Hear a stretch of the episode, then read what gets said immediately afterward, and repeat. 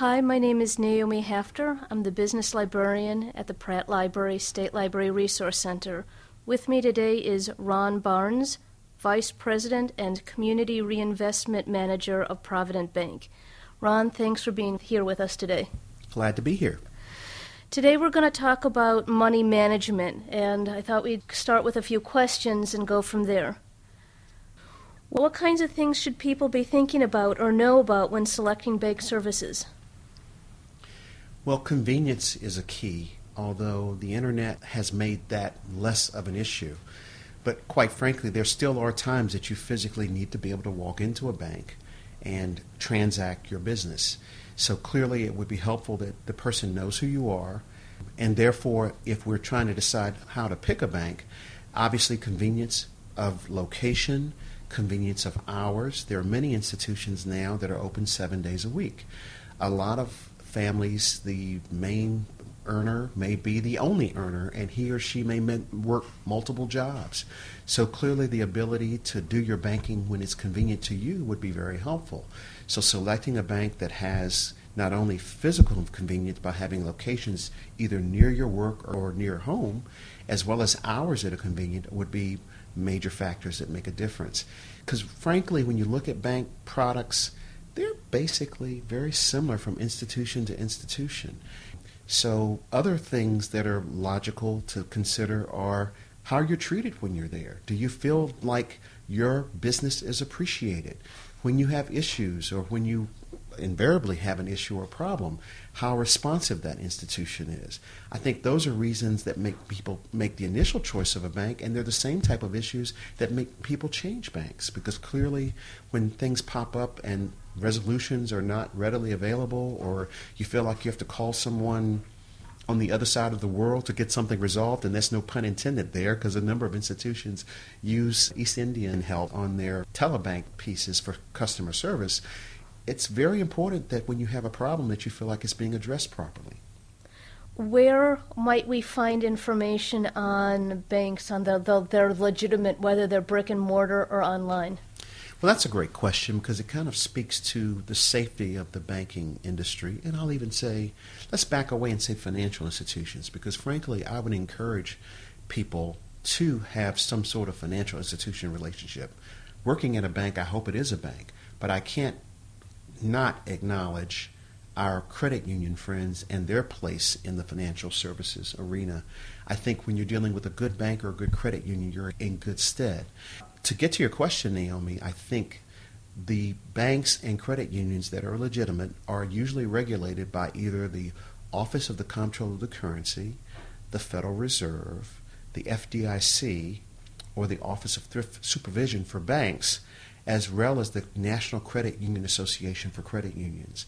All of them have websites. I'm not exactly familiar with exactly their sites, but I would imagine it is the acronym for the regulatory agency .gov. But clearly, that's one place to check to make sure that an institution is in good stead with their regulatory agency, which speaks to why banking or financial services is a more attractive way to do your financial service tasks because clearly there is a regulatory entity overlooking what they're doing on a daily basis.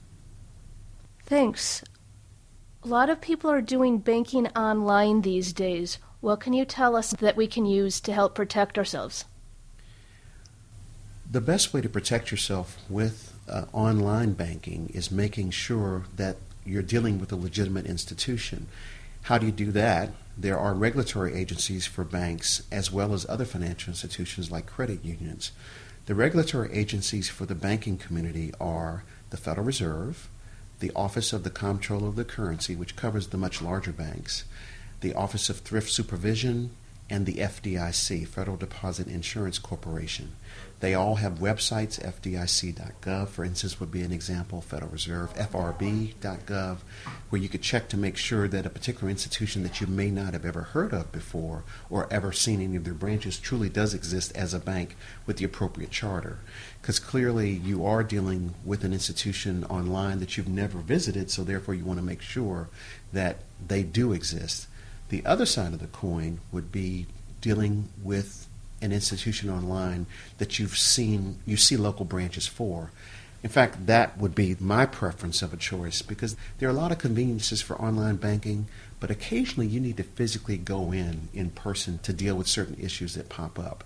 And even though online banking is very convenient and you can sit up at 1 o'clock in the morning and do your bills, occasionally there will be that time that you physically need to walk into a branch. So I would encourage, as my first choice, dealing with banks that are in the local community but also have excellent online banking alternatives.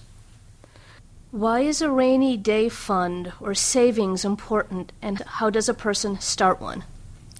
I like this question because we as Americans are some of the poorest savers in the whole Western culture. One of the things I've liked that I've seen in terms of getting started with savings is how you look at savings.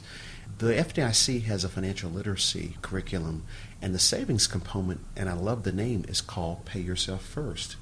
Clearly, people don't look at it that way.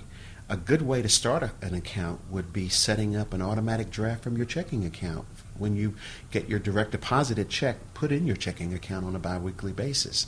Whatever dollar amount that feels comfortable automatically comes out, and the savings begins to grow. Banking can be deceptively simple. Might you give us some advice on how best to interact with our bank? That's a great question, Naomi, because in essence, a lot of people perceive banking to be very simple, but it's rather specialized. That's why having a relationship with your bank branch manager or someone in that branch is very vital because clearly as you come in with those specialized questions, he or she will know who to direct that question to within their organization because clearly a retirement question would be with a retirement specialist. Money market or cash management has its own area. Mortgage is very specialized. Auto lending is very specialized. Even credit cards are very specialized. So clearly having at least one individual that can refer you to people within that institution is a great way to get the specialized care that you'll need whenever those issues arise. Ron, we've covered a lot of topics today and I appreciate your time. Thanks very much. You're welcome. Glad to be here.